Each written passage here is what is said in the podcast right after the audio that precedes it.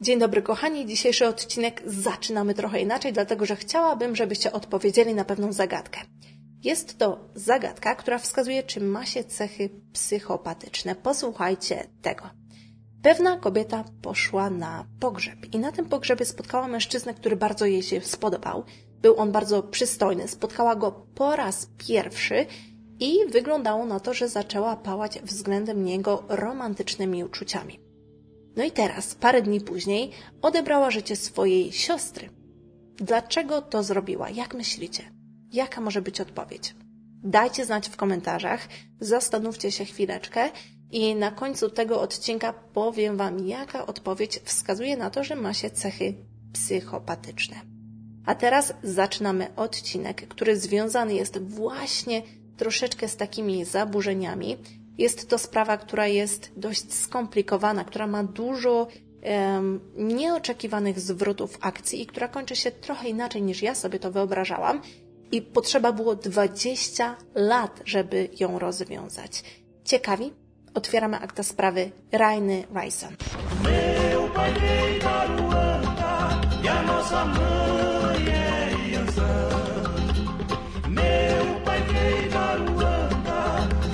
é Iansã. Oh, gira, deixa gira, girar. Oh, gira, deixa gira, girar.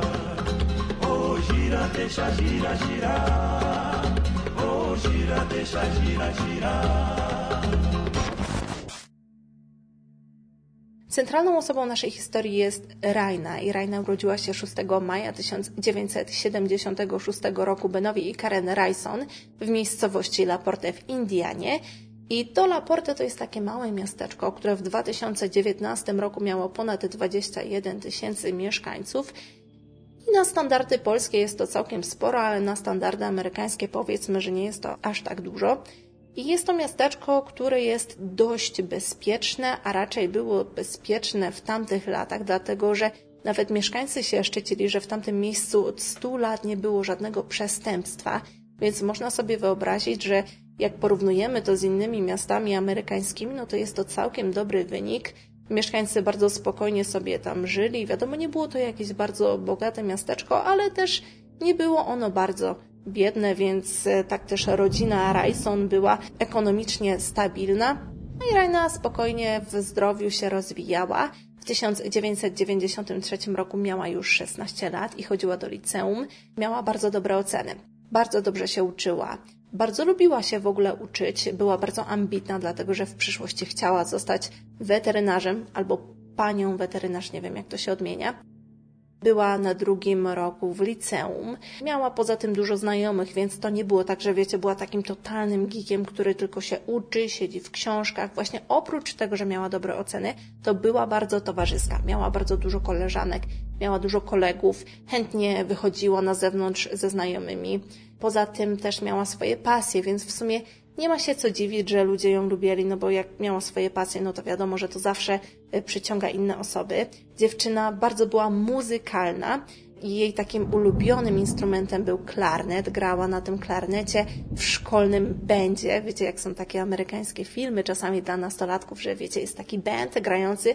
Jedni tutaj grają na drums, jak to się na, na bębnach, inni grają na klarnecie, no i właśnie Raina grała na tym klarnecie, bardzo dużo sprawiało jej to radości.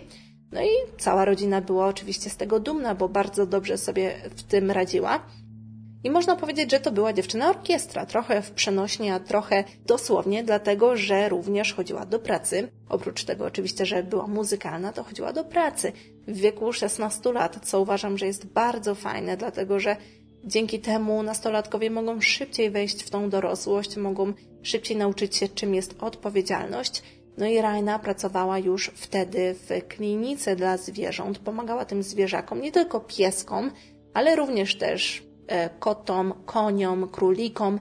Zajmowała się nimi, pomagała im, trochę sprzątała, więc oczywiście nie miała jakichś takich bardzo odpowiedzialnych zajęć, ale oczywiście mogła zobaczyć już, jak wygląda praca w takiej klinice. No i oprócz tego, że pracowała, a pracowała zazwyczaj na czterogodzinną zmianę, to miała też chłopaka. No i jak ja sobie myślę, tak dziewczyna w wieku 16 lat tyle rzeczy robiła, no była naprawdę bardzo ambitna. Musiała mieć bardzo dużo siły też, żeby robić te wszystkie rzeczy. No i miała tego chłopaka, chłopak miał na imię Matt, był to nastolatek mniej więcej w tym samym wieku co ona. Był podobno również bardzo towarzyski, otwarty, a poza tym opisywano go jako chłopaka, który był bardzo rodzinny. 26 marca 1993 roku dziewczyna miała już 16 lat, tak jak Wam wcześniej powiedziałam. No i od rana była bardzo podekscytowana, dlatego że umówiła się z Matym, że pójdą na ich rendezvous. O czym Wam jeszcze nie powiedziałam, to że byli oni w związku, tylko że ten ich związek był troszeczkę taki nie do końca stabilny. Był jeszcze taki bardzo, wiecie, nastoletni, dlatego że oni się czasami rozchodzili, czasami do siebie wracali, no ale wyglądało na to, że jednak mieli względem siebie mm, takie gorące uczucie, dlatego że zawsze do siebie wracali. W tych momentach, kiedy nie byli razem, no to Raina była z innymi chłopakami, a Matt był z innymi dziewczynami. No ale wtedy, w marcu, wrócili do siebie, no i oboje byli bardzo podekscytowani. Raina tego dnia, 26 marca, założyła na siebie swoje niebieskie wygodnie jeansy, ponieważ wiedziała, że po szkole pójdzie do pracy, ale założyła też taką skórzaną, czarną kurtkę z takimi, wiecie, naszywkami, jak ja mam tutaj właśnie.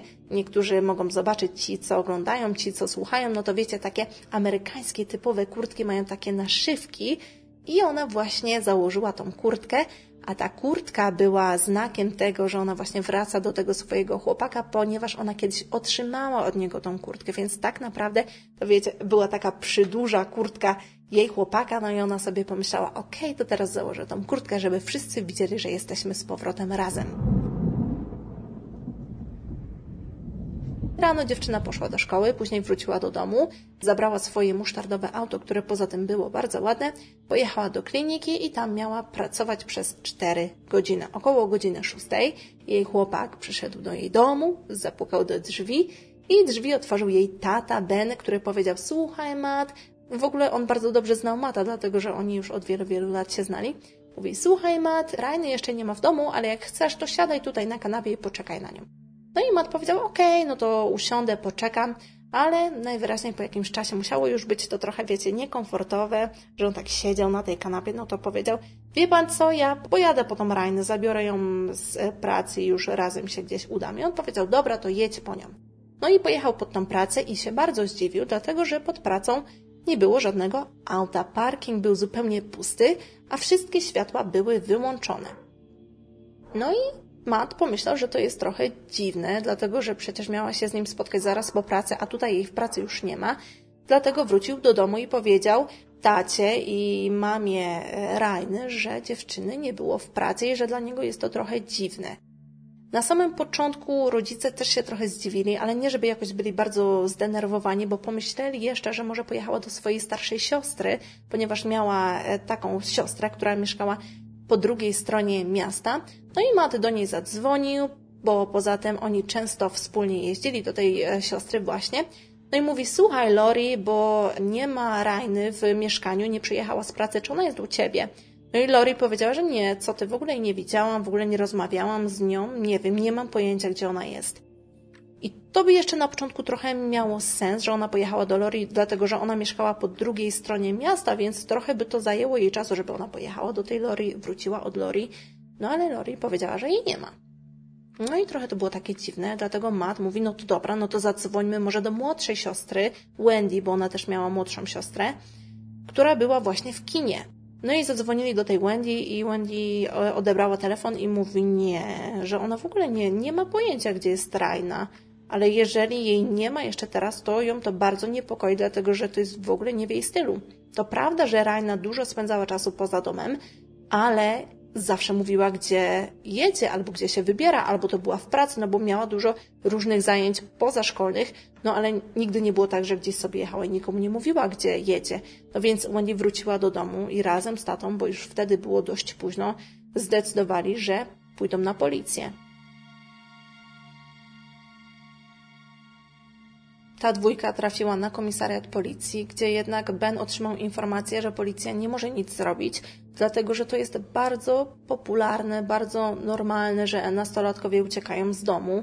że wracają po paru godzinach albo wracają nad ranem i po prostu nie chcą się przyznać do tego, że nie wiem, gdzieś poszli na imprezę, zabalowali, wstydzą się, no bo tacy są nastolatkowie, prawda, że czasami robią jakieś takie zwariowane rzeczy. Ja sama jak byłam nastolatką, to robiłam dużo niemądrych rzeczy. Na przykład pamiętam, pozdrawiam moją koleżankę, kiedyś pojechałyśmy razem na drugi koniec województwa, bo uznałyśmy, że pojedziemy do naszych znajomych i uciekł nam autobus. No któż mógłby się spodziewać, że trzeba przyjść na autobus o konkretnej godzinie? No ale właśnie o to chodzi, że nastolatkowie czasami robią po prostu głupie rzeczy. No i ojciec Ben miał nadzieję, że ona właśnie po prostu zrobiła coś takiego mało przemyślanego, pomimo tego, że była bardzo odpowiedzialną dziewczyną. Dlatego cała rodzina poszła spać, Matt wrócił do siebie. No i rano, kiedy wszyscy się już obudzili, pierwsze miejsce, które sprawdzili to pokój Rajny, jednak łóżko było nieruszone, Auta nie było na podjeździe, dlatego rodzina pomyślała, że oni nie zamierzają czekać tych 24 godzin, ponieważ tak policjant powiedział, że po 24 godzinach mogą z powrotem przyjechać i zgłosić zaginięcie dziewczyny, ale oni nie zamierzali czekać. I zaczęli drukować ulotki, rozwieszać te ulotki, pytać znajomych, pytać sąsiadów, dzwonić po znajomych, czy widzieli Rajnę.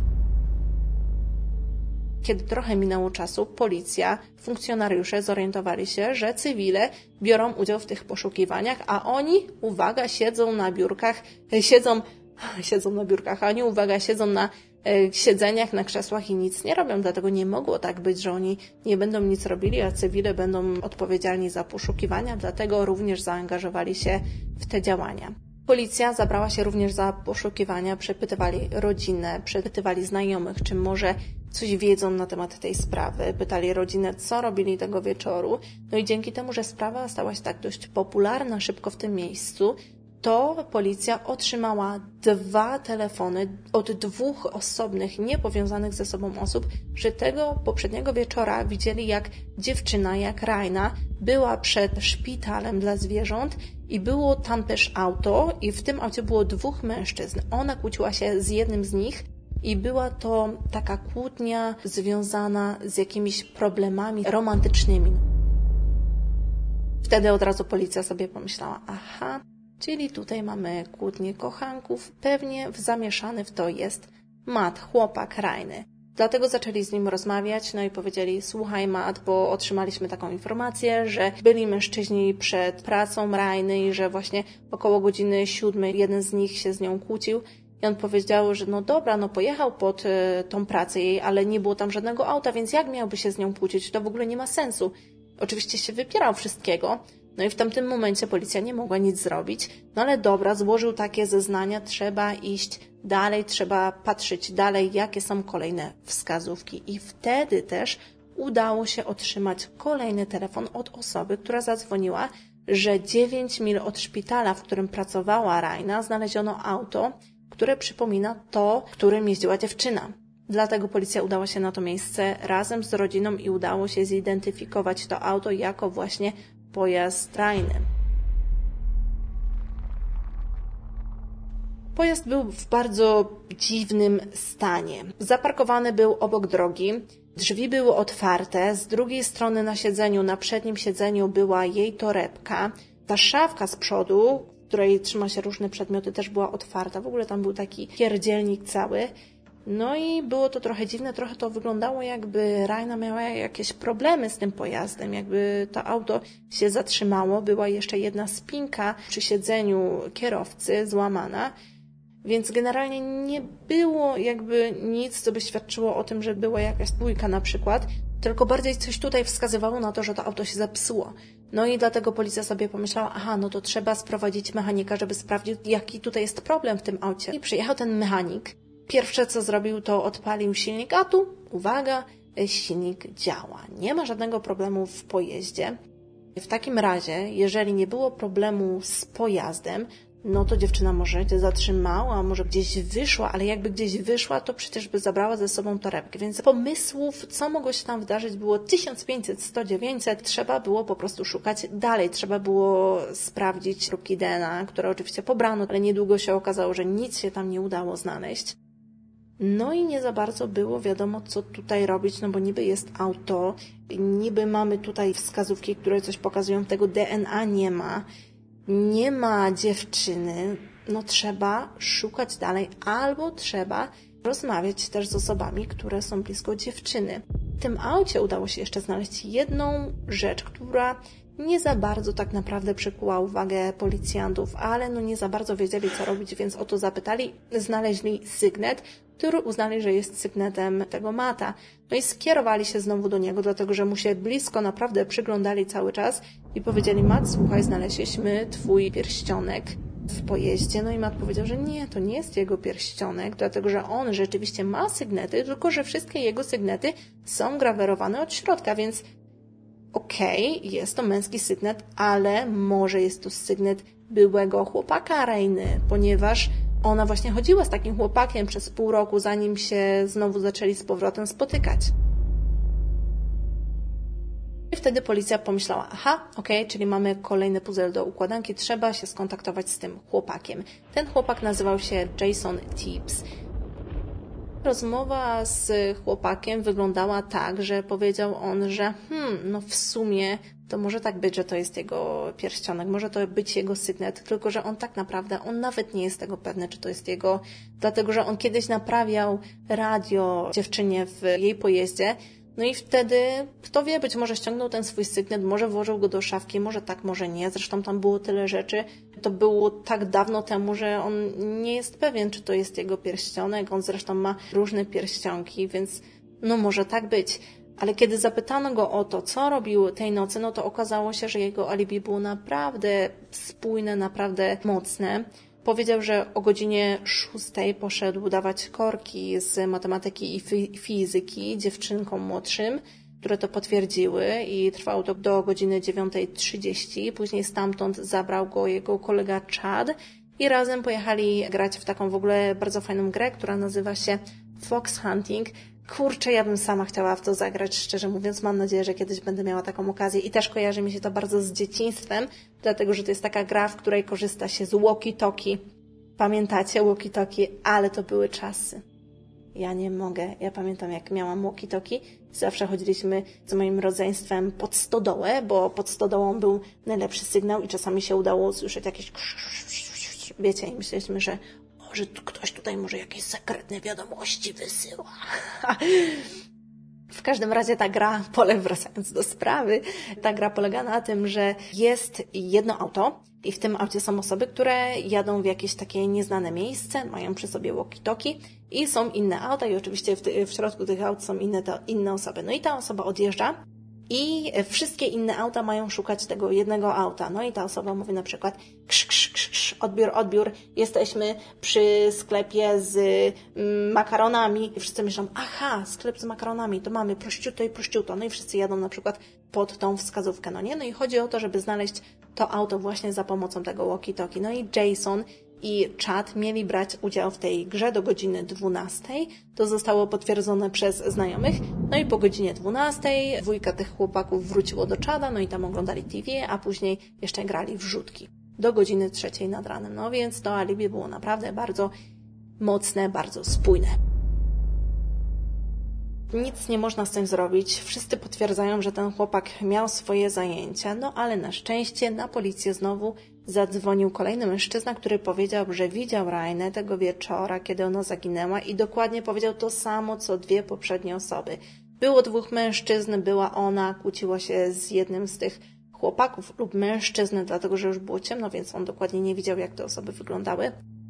W związku z tym e, policja zdecydowała się na wytypowanie trzech najbardziej podejrzanych mężczyzn i dwóch z nich przeszło test wariografem pozytywnie, czyli nie kłamali, a jeden z tych mężczyzn najprawdopodobniej kłamał. Ci mężczyźni, którzy nie kłamali, to Jason i Matt, a ten trzeci mężczyzna jeszcze nie wiemy, kim tak naprawdę on był, dlatego że nie zostało to w tym momencie ujawnione dla publiki, dla mieszkańców. Nikt jeszcze wtedy tego nie wiedział, a to wszystko dla dobra sprawy, dlatego że sprawa coraz bardziej się stawała popularna i doszło do tego, że była ona już taka znana na skalę narodową.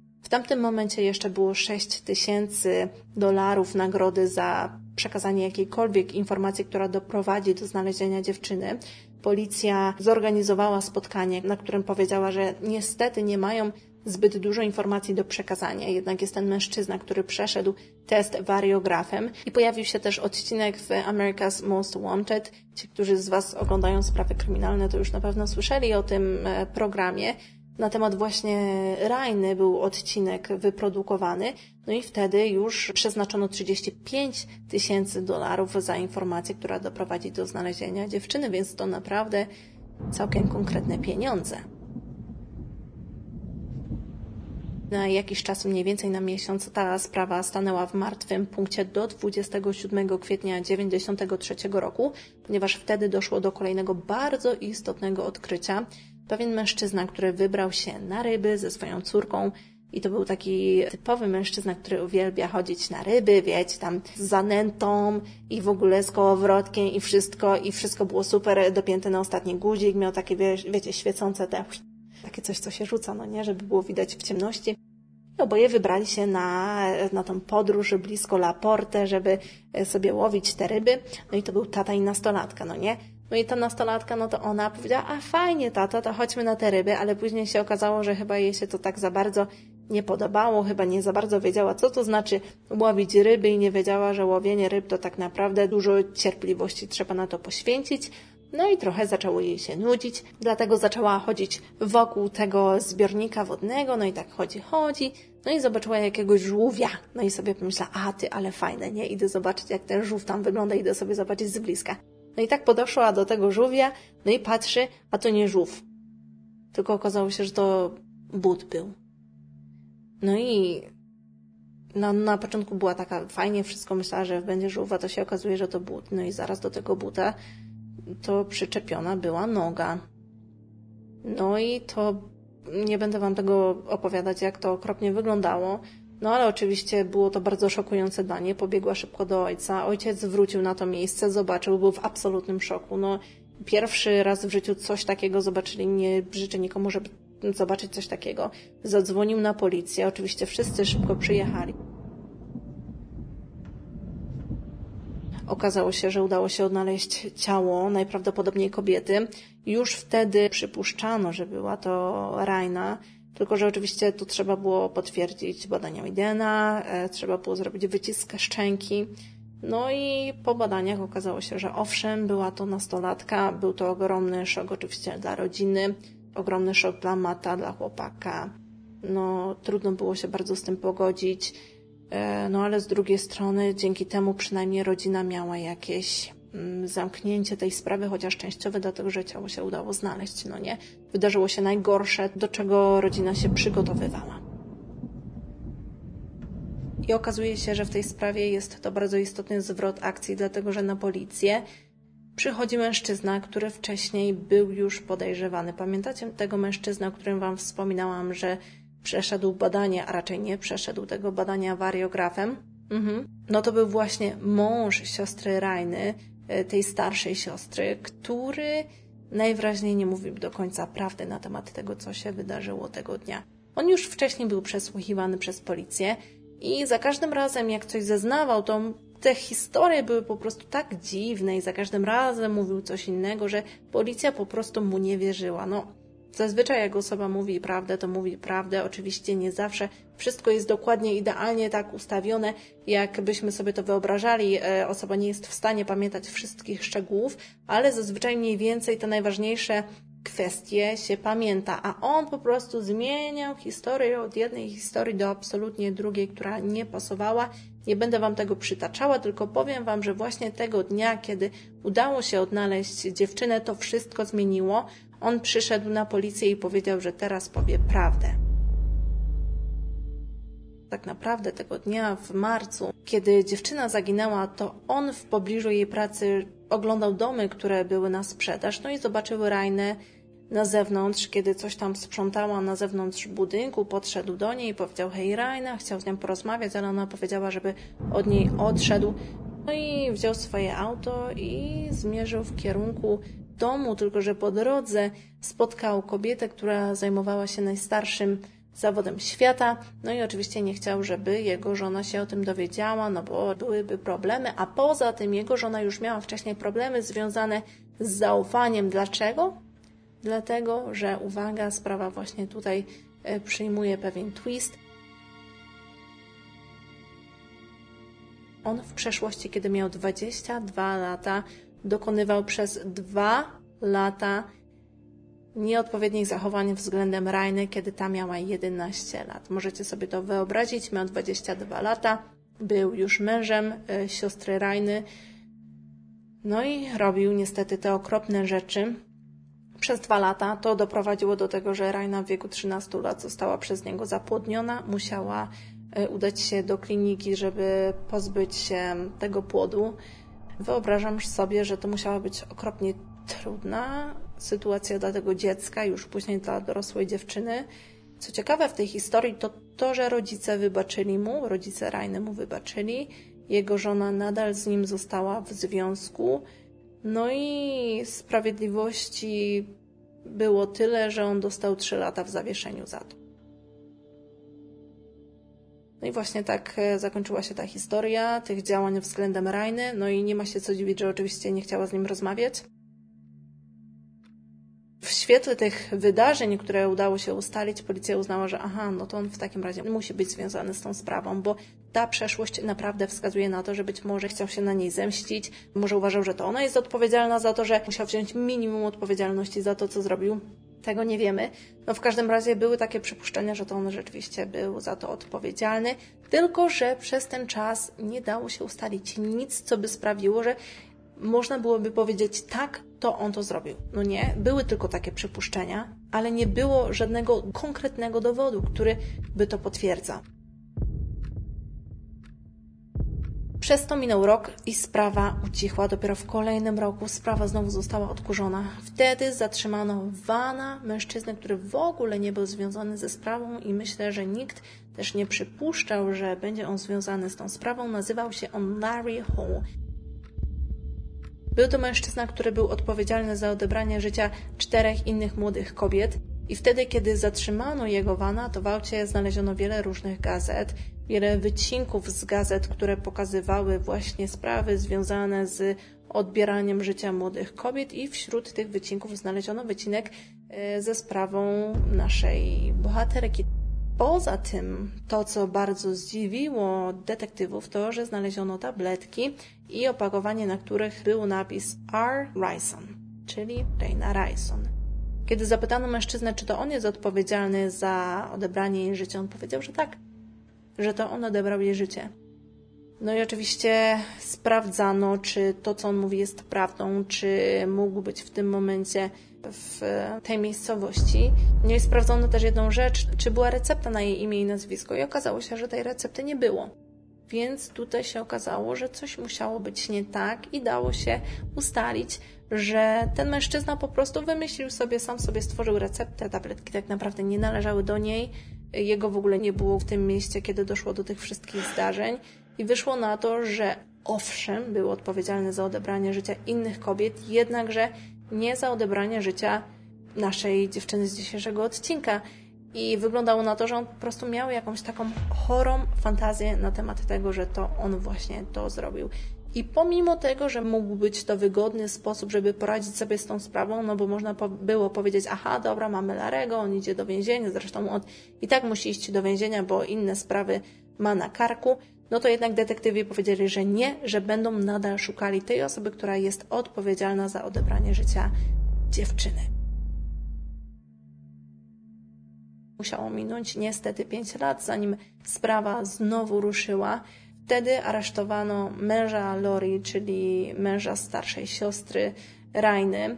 Uznano, że jest odpowiednia ilość dowodów na to, żeby go skierować do więzienia. Tylko, że w 1999 roku znowu go wypuszczono. Jego rodzina bardzo go wspierała, oczywiście, i jego żona. I go wypuszczono, dlatego że zmienił się prokurator, który uznał, że nie ma wystarczającej ilości dowodów na to, żeby on przebywał w tym zakładzie karnym. Jest to niezgodne z prawem. I od tego momentu minęło aż 15 lat. Wyobraźcie sobie, przez te 15 lat nic nie zrobiono.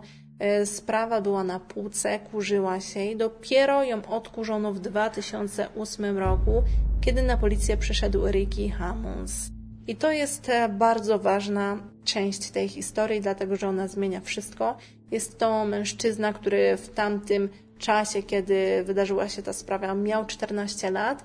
Teraz miał ponad 30 lat, skontaktował się z detektywami i powiedział, że on absolutnie nie chce, żeby coś podobnego wydarzyło się jego rodzinie, komuś bliskiemu z jego rodziny i opowiedział całą historię, jak to się stało, że on wie, co wydarzyło się w tej sprawie. Wtedy został przesłuchany przez Ala Williamsona, detektywa z Indiana State Police i Breda Aliego z Laporte. Wtedy powiedział, że miał 14 lat, że mieszkał z rodziną na farmie ze swoim rodzeństwem i był to wieczór, w którym pomyślał sobie, że chciałby bardzo zajarać jointa. No i wyszedł z mieszkania w nocy, wtedy kiedy już wszyscy spali, wyszedł, kucnął sobie w takim miejscu, żeby go nie było widać, żeby też dym za bardzo nie dolatywał do okien no i jak sobie tak palił, to zobaczył, że pod jego dom podjeżdża auto. No i tak patrzy, patrzy i widzi, że to jest auto chłopaka jego dziewczyny. No ale nie zamierzał oczywiście się pokazywać, bo nie chciał mieć kłopotów związanych z e, paleniem zioła. Wtedy zobaczył, że ten były chłopak jego siostry wyszedł razem z kolegą i bardzo się kłócili. Kłócili się na temat jakiejś dziewczyny, otworzyli bagażnik i zobaczył, że w tym bagażniku była dziewczyna dziewczyna, która się nie poruszała. Zaraz potem zamknęli bagażnik. Ten kolega powiedział do drugiego: Słuchaj, ja wiem, co zrobić z tą dziewczyną. Zamknęli bagażnik i odjechali. Wiecie, kim był ten kolega? Tym kolegą był Jason, były chłopak Rajny. To wszystko zmieniłoby w tej sprawie, tylko problem był taki, że ten mężczyzna, Ricky, który zeznawał, on sam znajdował się teraz w więzieniu, ponieważ sam był osobą, która odebrała życie innej osoby. Więc w sumie jak tutaj wierzyć osobie, która odebrała życie komuś innemu i mówi, że nie chce, żeby komuś z rodziny się coś takiego stało i oskarża kogoś innego, no ogólnie to trochę nie ma za bardzo sensu. No ale z drugiej strony policja nie miała za bardzo dużo pomysłów, dlatego powiedzieli, a dobra, nic, wiele nie stracimy tak naprawdę, jeżeli sprawdzimy tego Erika, no bo tak na imię miał ten chłopak, a raczej już ten dorosły mężczyzna. Pojechali do niego do domu, mężczyzna zdążył się już daleko przeprowadzić, zapukali do jego drzwi, powiedzieli dzień dobry panie Eriku, my jesteśmy w sprawie Rainy Ryson, nie wiem czy pan pamięta jeszcze tą kobietę, no i wtedy, kiedy Erik usłyszał to imię i nazwisko, to absolutnie zamarł, nie chciał odpowiadać na żadne pytania i tylko trzasnął drzwiami, nie chciał w ogóle rozmawiać z policją. I to była wystarczająca odpowiedź dla detektywów, chociaż niewiele powiedział, że coś jest na rzeczy. Coś tam się działo, coś się wydarzyło wtedy. Dlatego detektywi naciskali na Erika, żeby on im pomógł. Jednak on powiedział, że absolutnie on nie będzie rozmawiał na ten temat, chociaż po pewnym czasie powiedział, że dobra, że on może to zrobić pod warunkiem, że dostanie absolutny immunitet. I to w ogóle się nie podobało policjantom, no bo najprawdopodobniej on był w to mocno zaangażowany. I, I, kto wie, może to on właśnie był osobą, która sprawiła, że dziewczyna odeszła. Jednak po pięciu latach, ponieważ pięć lat zajęło podejmowanie tej decyzji, tyle lat e, obradowano na temat tego, czy dostanie Erik e, ten immunitet i oczywiście go otrzymał. Dzięki temu zaczął rozmawiać z detektywami na temat tego, co wydarzyło się tamtego okropnego wieczora. Wtedy do Erika zadzwonił Jason i powiedział, że chciałby, żeby Erik go zawiózł pod pracę jego dziewczyny. Powiedział, że Raina jest jego dziewczyną, ponieważ chciałby z nią coś wyjaśnić. Erik powiedział, ok, no to zawiozę cię, nie ma problemu. Jason wysiadł z auta, poszedł do kliniki jego dziewczyny i parę minut później wyszli z tego budynku i zaczęli się kłócić przed tym budynkiem. Wtedy Jason mówił do Rainy, proszę, zostań ze mną. Ale ona wtedy mówiła, nie, nie, że ona nie chce tego robić, że już nic więcej nie czuje do Jasona, że z tego nic nie będzie, że mogą zostać przyjaciółmi, no ale Jason w ogóle nie chciał tego przyjąć do wiadomości, bardzo się denerwował, ale z drugiej strony chwilę się uspokoił i powiedział, słuchaj, no to Raina, wsiądźmy do auta, porozmawiajmy gdzieś indziej, dlatego że jesteśmy tutaj przed kliniką, to w ogóle nie ma sensu, żebyśmy tutaj rozmawiali. Mm, wsiedli do tego auta, no i e, Jason poprosił Erika, żeby ten ich woził gdzieś po prostu po mieście, w okolicy miasta, no i chłopak się zgodził, a tamci na tyle auta się kłócili. No i się kłócili, kłócili. Ona mówiła, że nie, on mówił proszę, błagał ją, że on zrobi wszystko, żeby ona z nim była, że to nie ma sensu, żeby była z Matem. Przecież on tak bardzo ją kocha, cały czas wysyłał jej listy miłosne, zrobi wszystko dla niej, ale ona mówiła, że niestety nic z tego nie będzie, ona nic już więcej do niego nie czuje. I wtedy Jason powiedział Erykowi, zatrzymaj się tutaj. No i on się zatrzymał blisko pewnej ulicy i wyszli na zewnątrz. Erik został w środku, czekał aż oni rozwiążą te swoje problemy. No i słyszał, jak Jason krzyczał na zewnątrz, dziewczyna tak samo krzyczała. No i w końcu Erik chciał zaprotestować, że on już nie będzie dłużej tego słuchał, że on chce wracać do domu. No i kiedy wyszedł, zauważył, że Jason przyciska dziewczynę do podłogi. No i to bardzo mu się oczywiście nie spodobało, kazał mu przestać, ale wtedy Jason się odwrócił i powiedział, że już za późno. Już było za późno, dlatego że dziewczyna się nie ruszała. Jason zdecydował, że włoży ją do bagażnika na tył auta. Pojechali wtedy do domu byłej dziewczyny Erika, dlatego właśnie ten drugi chłopak widział ich, kiedy przyjechali autem pod ten dom. Tam się trochę kłócili. Zdecydowali, że pojadą pod ten zbiornik wodny. Wyciągnęli dziewczynę, a raczej Jason ją wyciągnął, włożył do zbiornika wodnego. Oboje przywiązali do niej przedmioty, które sprawiły, że opadła na ziemię a raczej e, opadła pod wodę. I w tamtym momencie chłopcy się rozjechali, ci nastolatkowie się rozjechali, zrobili takie okropne rzeczy i każdy pojechał w swoją stronę. Jason najprawdopodobniej wziął auto Rajny, pojechał tym autem w to miejsce, w którym znaleziono później to auto. Później jeszcze był taki problem, że Erik się zorientował, że kurtka dziewczyny była w jego aucie, dlatego Jason zabrał tą kurtkę, później ją zabrał i później parę dni później e, zostawił gdzieś, rzucił przy e, lesie i też oczywiście policji udało się, jeszcze tego nie wspomniałam, że udało się oczywiście znaleźć tą kurtkę policji w trakcie poszukiwań. No i co ciekawe, kiedy Jason został już aresztowany, postawiony przed sądem i rozmawiano ze znajomymi, którzy lata wcześniej powiedzieli, że grał z nimi w tą grę Fox Hunting, kiedy zapytano jego byłego kolegę, Chada, czy ten zabrał go autem i czy razem byli w jego domu. Chad powiedział, że nie, że wcale z nim nie grał w tą grę, tylko że Jason wtedy go o to poprosił, żeby skłamał. Tak samo wtedy dziewczynki, teraz już dorosłe kobiety powiedziały, że on wcale nie dawał im tych korków, a osoby, z którymi grał, powiedziały, że im się wydawało, że on z nimi grał, no bo czat powiedział, że grał, a poza tym, no to oni go nie widzieli, ale słyszeli jego głos przez toki, ale także fizycznie to go nie widzieli. Więc teraz wszystkie zeznania się absolutnie zmieniły. No i mężczyzna otrzymał karę 19 grudnia 2014 roku otrzymał wyrok 40 lat pozbawienia wolności z możliwością zwolnienia po 20 latach. No i tak właśnie zakończyła się ta historia. Jak myślicie? Czy sprawiedliwie? To pytanie kieruję do Was. Mam nadzieję, że sprawa była dla Was interesująca. Pewnie zorientowaliście się, że dzisiejszy odcinek jest trochę inny niż zawsze, dlatego że po raz pierwszy opowiadam historię nie korzystając z promptera i jest to dla mnie duże wyzwanie i e, sprawia mi to znacznie dużo więcej przyjemności, tylko że muszę pamiętać, że jest to droga i mam nadzieję, że będziecie też wyrozumiali i, i będziecie oglądali moje wzloty i upadki, jeżeli chodzi o opowiadanie, dlatego że jest to sztuka, opowiadanie jest sztuką i ja się właśnie teraz jej uczę. Wracając jeszcze do tej zagadki, o której Wam wspomniałam na samym początku. Odpowiedź na to pytanie jeżeli oczywiście macie cechy charakterystyczne psychopatyczne, brzmi, że dziewczyna zrobiła to po to, żeby jeszcze raz zobaczyć mężczyznę, w którym się zauroczyła. I tym pozytywnym akcentem kończymy dzisiejszą sprawę. Do zobaczenia w następnym odcinku. Może za chwilę. Ciao. Beijos.